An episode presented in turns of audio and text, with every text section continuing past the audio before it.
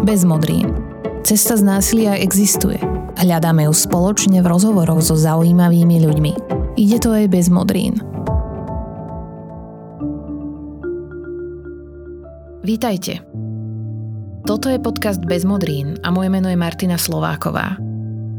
S mojimi hostkami a hostiami sa rozprávam o rôznych aspektoch a formách násilia, o násilných prejavoch ale aj o nenásilnej komunikácii a rešpekte a vôbec o tom, ako sa k sebe samým, ale aj k druhým okolo nás správame. Tento podcast pripravuje nezisková organizácia Centrum Slniečko, ktorá sa už viac ako 20 rokov venuje pomoci obetiam domáceho násilia. Spolu so mnou ho tvoria aj Mariana Kováčová a Ivan Ježík.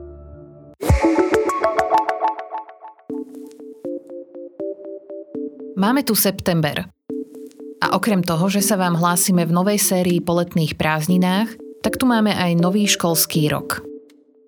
Ten prináša nové situácie a zmeny v našom každodennom živote.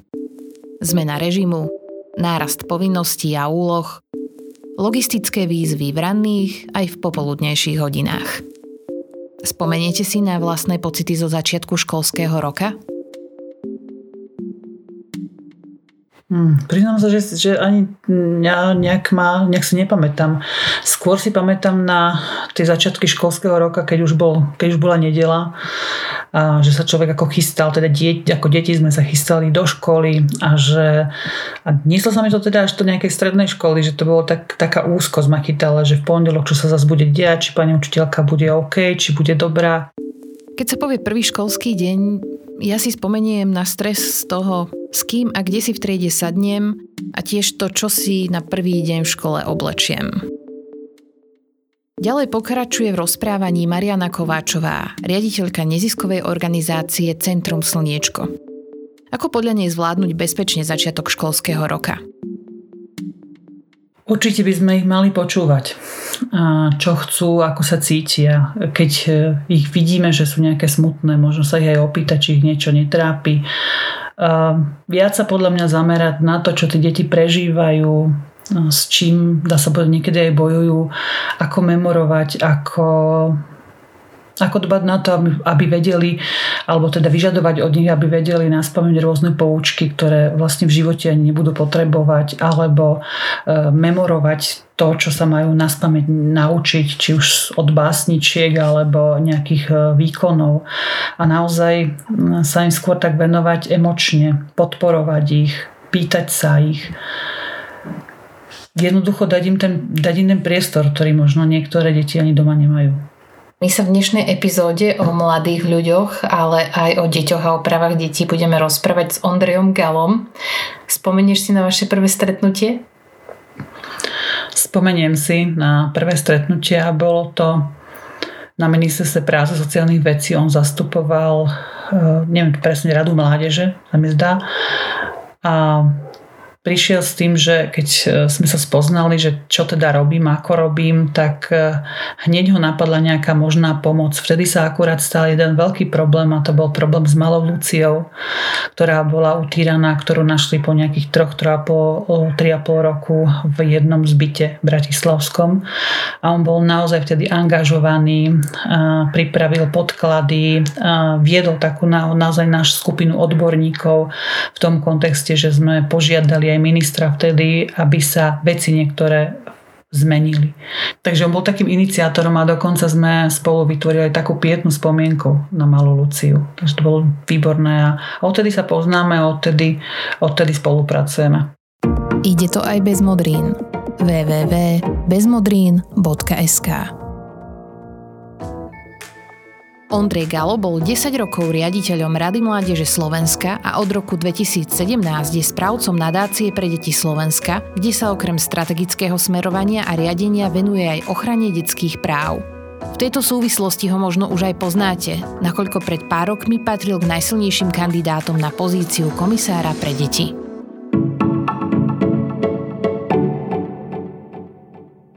Ondrej, vítajte v podcaste Bez modrín. Dobrý deň. My máme teraz začiatok nového školského roka. Aký ho máte doma vy so svojou rodinou? No, e, začiatok školského roka má vždycky u nás také dve roviny. Jedna je, že už sa aj trochu tešíme, že leto sa skončilo a dostávame sa do nejakého pravidelného režimu, ale samozrejme každý nový školský rok sa začína s nejakým novým setom povinností a aj takými trošku obavami, ako to tento rok bude, či toho nebude veľa, či všetko zvládneme, riešime. Myslím si, že ako všetci rodičia veci ako krúžky, prezúky, zošity a podobne, takže je to taká kombinácia dobrého režimu, ale aj takých očakávaní, čo nás čaká. Vy sa profesíne venujete deťom a mladým ľuďom a kedy sa u vás objavil záujem o túto tému? Ja sa celý život kariérne, alebo celý pracovný život kariérne pohybujem e, v neziskovom mimovládnom sektore. Najprv som pracoval v Rade Mládeže Slovenska, čo je organizácia, ktorá združuje ďalšie organizácie, ktoré pracujú s deťmi a mladými ľuďmi, poskytujú im všelijaké pravidelné voľnočasové aktivity, vzdelávacie podujatia a podobne. Tam asi ten prvý kontakt s tou témou deti a mladí ľudia a tam asi aj prostredníctvom rôznych komisí a rôznych legislatívnych prác alebo analytických prác som sa dostal aj k tej téme práv detí, ako takej, nazval by som to rámcujúcej, ktorá prechádza vlastne všetkým, čo sa detí a mladých ľudí týka. Ako je na tom Slovensko v oblasti dodržiavania práv detí? A možno ako sme na Slovensku citliví na prípadné porušovanie práv detí? Ja by som to dal do takých dvoch rovín. Jedno je možno také makro, taký makropohľad, že Slovensko v porovnaní so svetom sa stále nachádza v tej vyspelej západnej Európe, kde naozaj si môžeme povedať, že sme spoločnosť, ktorá sa voči deťom správa ústretovo, chráni ich práva, nedejú sa u nás možno také zásadné porušovanie práv detí, ako to môžeme vidieť v iných častiach sveta, ako napríklad otázka uh, detskej práce alebo naozaj takého až inštitucionalizovaného násilia na deťoch. Takže z tohto pohľadu naše deti naozaj vyrastajú v bezpečnej krajine. Keď sa ale pozrieme takým mikropohľadom, tak zistíme, že je tu stále veľa oblastí, kde v tej ochrane práv detí zlyhávame alebo sa nám nedarí dobehnúť nejaký štandard, ktorý vidíme aj v niektorých iných krajinách západnej Európy a je tu mnoho oblastí, kde by sme mali zabrať a pracovať viac. Myslím si, že mnohým sa budeme aj v tomto rozhovore ešte venovať, ale len tak narýchlo ma určite napadá téma násilia na deťoch, určite ma napadá téma napríklad inklúzie, inkluzívneho vzdelávania. Je to taká téma, s ktorou my veľa robíme v nadácii pre deti Slovenska, téma participácia, zapájania mladých ľudí do, rozhovorov, e, do rozhodovania a mnohé ďalšie.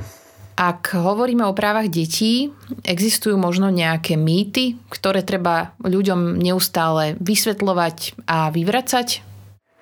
Ja by som nepovedal, že existujú nejaké mýty. A neviem, či by som ich nazval mýtami.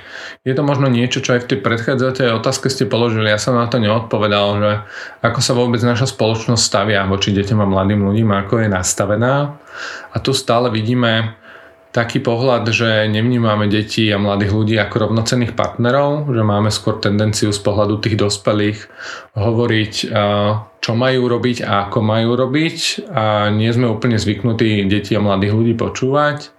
Myslím si, že ako spoločnosť sme celkovo dosť tolerantní k násiliu. To znamená, že niektoré veci, ktoré uh, už násilím na deťoch sú za násilie nepovažujeme, a v mnohých oblastiach to násilie aj podceňujeme alebo normalizujeme alebo mu neprikladáme takú váhu, ako by malo mať. Rozmýšľali ste niekedy nad tým, ako sa historicky vyvíjali práva detí? Deti boli dlhodobo považované ako keby za taký, za taký majetok alebo teda niečo, čo prislúcha, prislúcha rodičom a nemali nejaké vlastné, vlastné práva. Rozpráva Zuzana Čačová z nadácie otvorenej spoločnosti.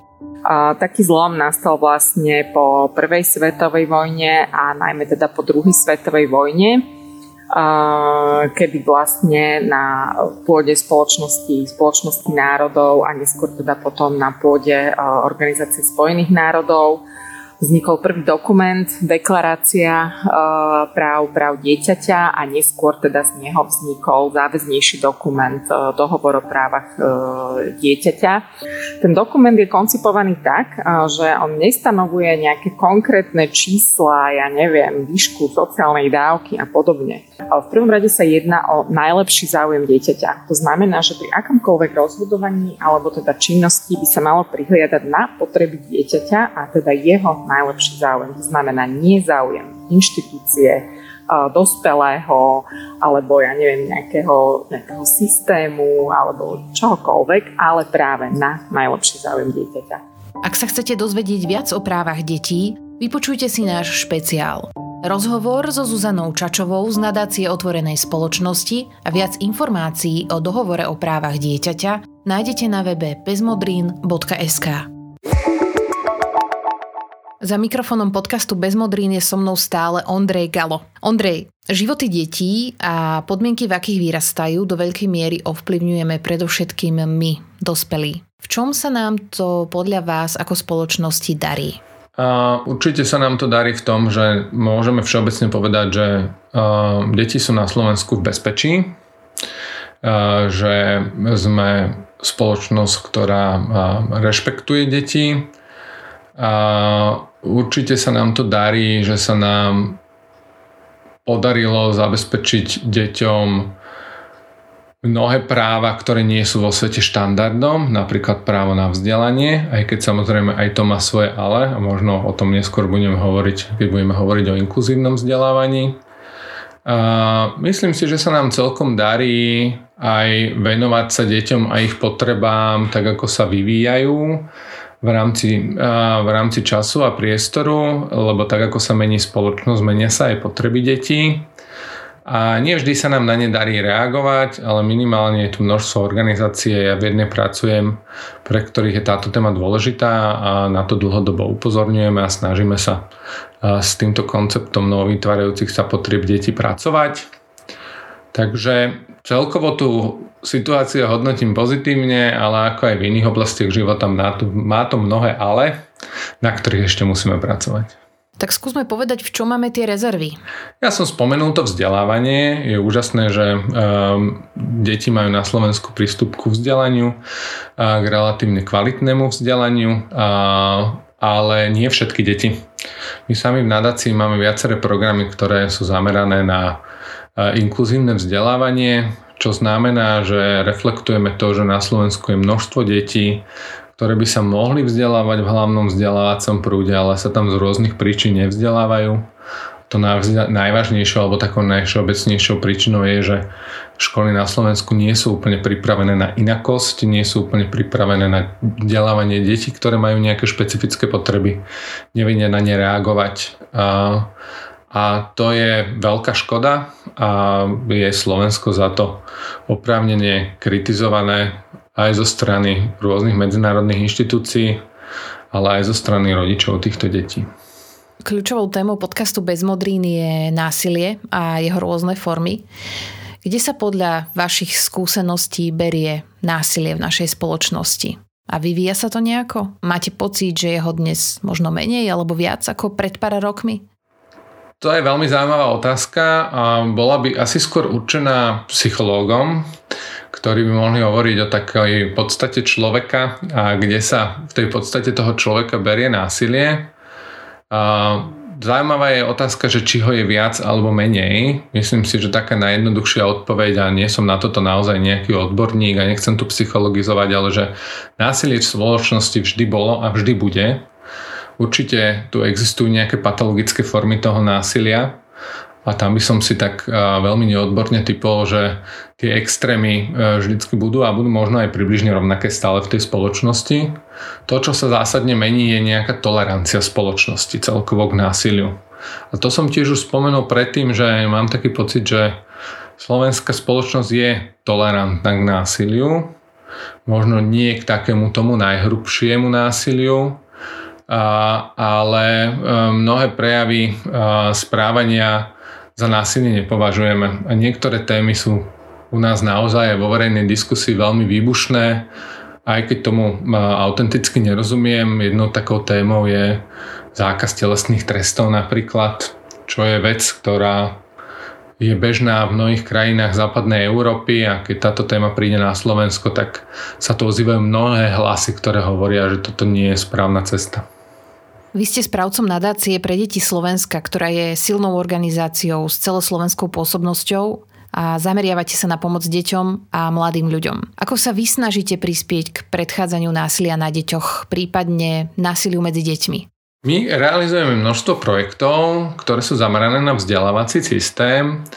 To, na čo sa my zameriavame, je, aby deti boli vnímaní ako ten partner alebo ten, uh, uh, ten aktér v centre pozornosti toho vzdelávania.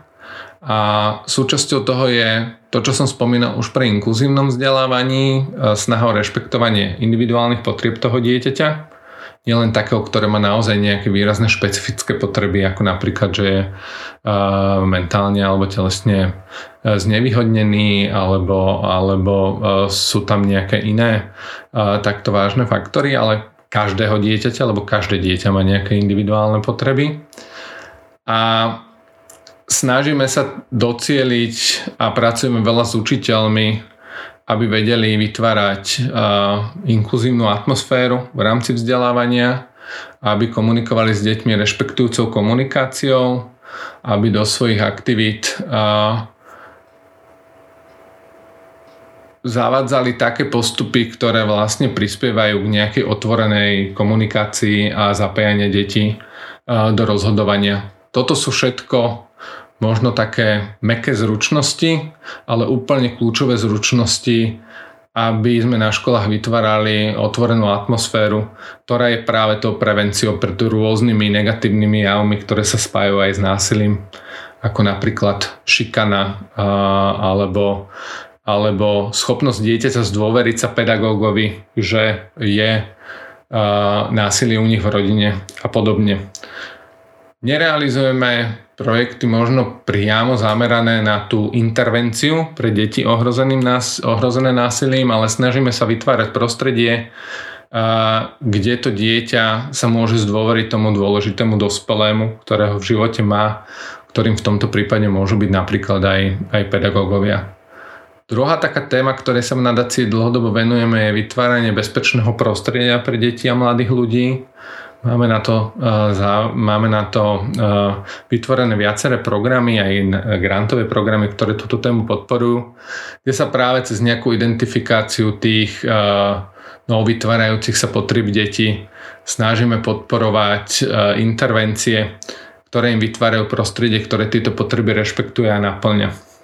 Robili sme teraz nedávno veľmi zaujímavý prieskum, ktorý sa týkal toho, ako deti a mladí ľudia vnímajú pandémiu ako na nich dolahla a ktoré potreby cítia nenaplnené alebo kde ako keby cítia nejaké deficity vo svojich životoch. A tu sa nám presne ukázalo, že, že samozrejme, že tie deti a mladí ľudia reflektujú to, že museli prejsť na dištančné vzdelávanie, že mali nejaké technické komplikácie pri vzdelávaní a podobne, ale oveľa viac reflektujú to, že prišli o nejakú socializáciu, že prišli o nejakú komunikáciu, vzájomné vzťahy, že im chýba taká nejaká dôvera vo vzťahu medzi učiteľmi, teda vo vzťahu učiteľov k ním, ktorú tá pandémia a to online prostredie možno ešte výrazne zvýšili.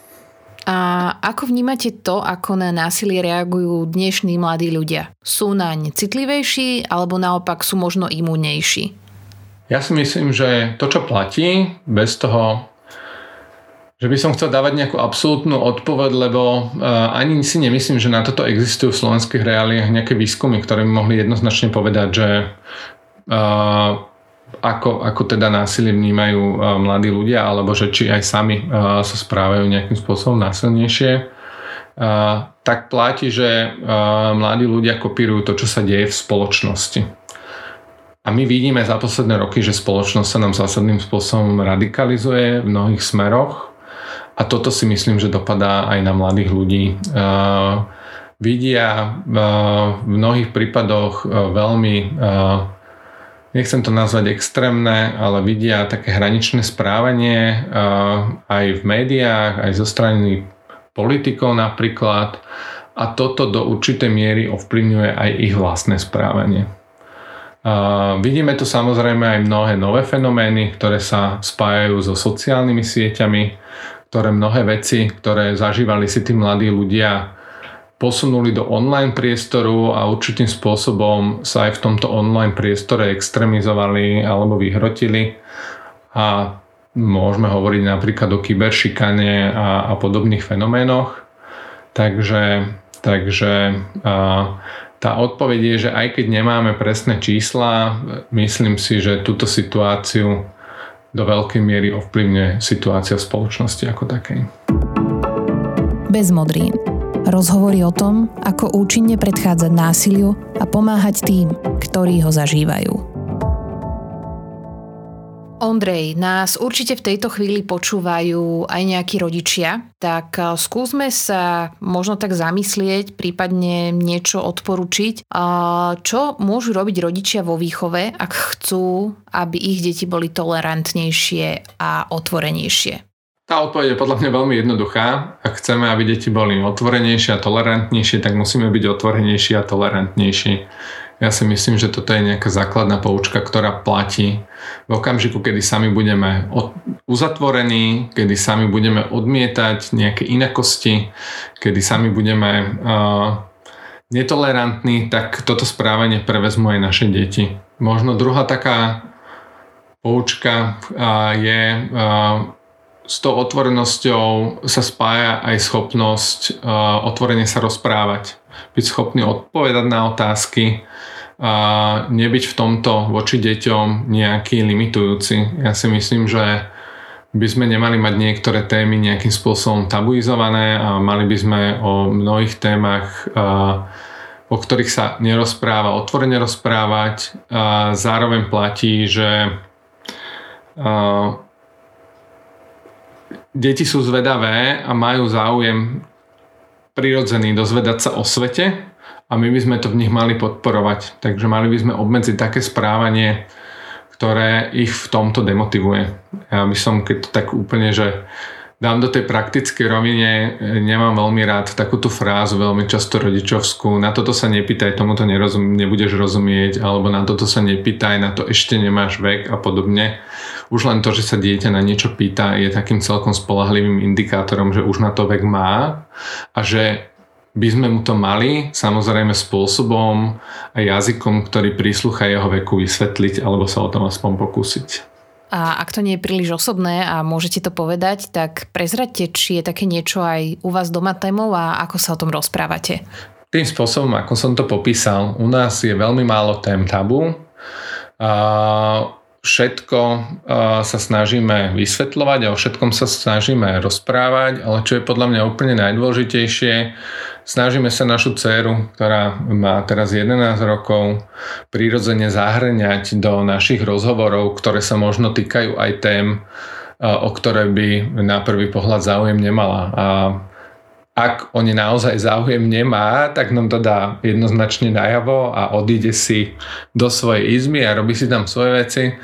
Ale mňa až niekedy zaskočí, ako uh, sa zapojí a chce sa dozvedieť aj o témach, o ktorých som si myslel, alebo si myslím, že ich v žiadnom prípade nemôžu zaujímať. My sme domácnosť, kde sa veľmi veľa rozprávame o tom, čo sa deje v spoločnosti, veľmi veľa sa bavíme alebo rozprávame aj o politike a toto sú všetko témy, ktoré aj to dieťa v jej veku zaujať vedia a má mnohé otázky.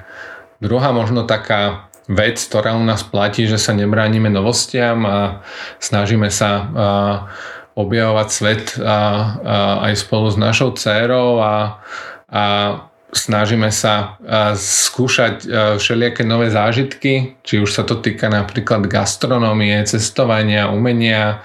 Ja si myslím, že to k tej otvorenosti svetu patrí. ja vnímam, že je taká akási spoločenská snaha vytvoriť e, deťom bezpečné prostredie doma, v škole, ale aj mimo školy. A, a že taká táto spoločenská snaha je momentálne veľmi taká naliehavá a aktuálna. Možno k tomu pocitu prispela aj pandémia. A chcem sa spýtať, že či toto potvrdzujú aj nejaké výskumy, alebo je to možno iba taký pocit, ktorý dokážeme nadobudnúť vďaka sociálnym sieťam a tiež vďaka rôznym kampaniám v našich bublinách a teda možno aj mimo nich. Neviem, či úplne dobre rozumiem tej otázke. Uh, myslím si, že nie, že myslím si, uh, Niekedy tú protektívnosť alebo tú ochranu detí až trošku preháňame. Sú zdokumentované tie fenomény takého toho helikopterového rodičovstva, ktoré možno aj poťarhlo toho, že naozaj ten svet sa mení a z mnohých dôvodov nám prípada, alebo sa nám zdá nebezpečnejší. Možno aj pod ťahou tých mnohých informácií, ktoré dostávame a ktoré sme predtým proste nedostávali, minimálne nie v takom objeme, ako je to teraz. Máme pocit, že na tie naše deti na každom rohu číha nebezpečenstvo a tým pádom ich trošku ochudobňujeme od toho uh, zážitku vlastnej zodpovednosti a nenechávame ich úplne, úplne tak uh, na seba. Druhý taký fenomén, ktorý vnímam v dnešnej dobe je, že sa snažíme tým deťom vyplniť každý okamžik ich životov rôznymi krúžkami a vzdelávaním a rozvojom a podobne a nenechávame im tiež priestor na také nejaké vlastné prežívanie a možno aj to nudenie, ktoré niekedy vie byť veľmi prínosné. A tá kombinácia toho manažmentu toho času, lebo je veľmi vyplnený a takej tej protektívnosti vlastne pôsobí, že tie deti neustále máme pod dohľadom a že ich chránime. Ale nie som si úplne istý, že či je to iba obavou o tú bezpečnosť, aj keď to tam jednoznačne je, alebo je tá motivácia skôr presne tá snaha vyplniť ten život a, a aj ich trošku tak kontrolovať takým tým, takým tým rodičovstvom, ktoré dohliada na všetko. Keď som už spomenula ten internet a rôzne platformy, tak e, práve vďaka internetu a tiež sociálnym sieťam sa dnes o mnohých e, zlyhaniach dozvieme pomerne rýchlo a pomerne veľa. A tiež sme pomerne nekompromisní pri vyhodnocovaní takýchto informácií. Ako, ako toto podľa vás ovplyvňuje citlivosť spoločnosti voči násiliu? Nemyslím si, že vďaka sociálnym sieťam vieme o násilí viac. Stále je to fenomén, ktorý je veľmi skrytý a, o ktorom vieme veľmi málo. To, čo platí, je, že násilie zažíva rádovo a násobne viac detí, o ktorých sa my kedy dozvieme a o ktorých si kedy prečítame niekde na sociálnych sieťach alebo v médiách. Nemyslím si, že zrovna toto prispieva k tomu, aby sme sa na násilie pozerali viac alebo kritickejšie alebo ho viac odhalovali. Násilie na deťoch je skrytý fenomén. My zo štatistik a výskumov vieme, že násilie môže zažívať až 20% detí, čo sú štatistiky zo zahraničia a ktoré podľa mňa sú platné. Samozrejme tá miera toho násilia je rôzna a to, čo sa dostane možno do médií, sú naozaj až také veľmi tragické prípady. Tie tú spoločnosť na krátky okamžik ohromia. A spoločnosť má potom tendenciu, alebo ten verejný diskurs má tendenciu o násilí začať hovoriť. Niekedy sa to prejaví aj v tej rovine nastavenie nejakých verejných politík. Ja sám som to počas 15 rokov posledných párkrát zažil, že nejaký naozaj vypuklý mediálny prípad a pomohol ako keby tú tému dostať na stôl, ale je to veľmi krátkodobé a tá téma zase z toho stola tak nejak postupne spadne a tam, kde bola, tam, kde bola predtým. Nehovorím, že sa nič nepodarí urobiť, ale rozhodne si nemyslím, že téma násilia na deťoch nejak dlhodobo rezonuje v spoločnosti alebo že by vďaka tejto informačnej alebo veľmi živ, živej informačnej dobe a sociálnym sieťam bola nejakým spôsobom vypuklejšia. Ale áno, aj sociálne siete pomáhajú niektoré témy dostať do verejného diskurzu možno živšie ale nie som si úplne istý, či to platí zrovna o téme násilia na deťoch. Náš rozhovor sa blíži k záveru. Ondrej, keď sa bavíme o všetkých týchto témach, ktoré sa týkajú detí, mladých ľudí a ochrany ich práv a tiež vytvárania akéhosi bezpečného prostredia, tak čo by ste v tejto súvislosti popriali do nového školského roka rodičom, pedagógom a vôbec všetkým, ktorí s deťmi pracujú? Do nového školského roka by som rodičom aj pedagógom poprial najmä mnoho síl, aj deťom samozrejme. Opäť to bude ťažký školský rok. Ten posledný školský rok, pandemický školský rok si myslím, že odhalil mnohé nedostatky, ktoré vzdelávací systém má a ukázal, do akej veľkej miery častokrát aj tí pedagógovia, aj tí rodičia musia ísť na hranu s energiou, so silami, aby, aby, to, aby to vzdelávanie zvládli. To, čo by som určite poprial pedagógom, aby mysleli na to, čím si tie deti počas posledného roka prešlo, prešli. A nebolo to naozaj jednoduché. Nám sa tak trochu cez leto podarilo zabudnúť na to, aká náročná tá situácia bola. A myslím si, že sme nad tým aj tak trochu mávli rukou, ako častokrát mávneme rukou, keď sa niečo stane deťom, lebo deti to zvládnu. Deti zvládnu, všetko sú odolné ale naozaj si myslím, že ten posledný rok si vyžiada veľkú daň na ich duševnej pohode, duševnom zdraví, vnímaní vzdelávania, vnímaní vlastných síl a schopností a teraz naozaj tie deti potrebujú podporu. To znamená, pedagógovia by mali myslieť na to, že nejde len o to učiť deti, a, ale ide o to aj vytvoriť im priestor na to, aby sa uh, mohli zdôveriť, socializovať, komunikovať v bezpečnom prostredí a podobne. A tých nástrojov, ako sa to dá urobiť, je veľmi veľa. To isté sa týka aj rodičov. Uh, všeobecne platí, že ten prístup, ktorý je orientovaný na výkon vo vzdelávaní a, a sleduje známky a ako sa dieťaťu darí, nie je úplne ten ideálny pre dieťa a podporný pre dieťa. Každé dieťa má vlastné tempo a, a svoju mieru schopnosti, ako rozvinúť maximálne svoj potenciál. Toto tým rodičom niekedy uniká. Aj rodičia by mali byť pre tie deti podporou a možno viac sa zamerať na to, a nepýtať sa na to, ako deti v škole napredujú, ale ako sa tam cítia, vytvoriť si na ne dostatok času a vytvoriť si veľa času na rozprávanie sa s nimi, a vťahovať ich do rozhovorov a, a podporovať ich v tom, aby sa cítili dobre a bezpečne. A všetkým želám mnoho síl, aby sa to podarilo Vyžaduje si to veľa rešpektu, veľa komunikácie, veľa otvorenosti, ale je to dobrá cesta, ako to zvládnuť, aj keď napríklad príde ďalšie kolo lockdownov, zatvárania škôl a tá situácia bude opäť náročná.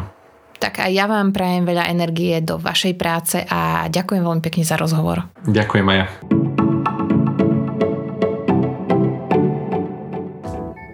Tešíme sa, že sme sa opäť stretli pri podcaste Bez modrín. Veríme, že aj týmto spôsobom dokážeme prispieť k citliveniu spoločnosti a všetci sa tak stávame tolerantnejšími a vnímavejšími. Projekt Bez modrín realizujeme aj vďaka podpore Active Citizens Fund Slovakia, ktorý je súčasťou finančnej pomoci Islandu, Liechtensteinska a Norska 15 členským štátom Európskej únie. Ak vás témy ľudských práv, prevencie alebo pomoci ľuďom zažívajúcim násilie zaujímajú, nájdete si na Instagrame profil Bezmodrín, kde pravidelne prispievame rôznym vzdelávacím obsahom. Každé zdieľanie, odber alebo spätná väzba nás veľmi potešia. Ak nám chcete napísať, môžete tak urobiť cez e-mailovú adresu bezmodrín.bezmodrín.sk Túto epizódu okrem Mariany Kováčovej a Ivana Ježíka pripravili aj Melanie Kurpielová, Paulína Rakúsová, Jana Tomášová, Jozef Pajerský a Michal Sekera. Od mikrofónu vás pozdravuje Martina Slováková a teším sa na vás aj na budúce. Dovtedy do počutia.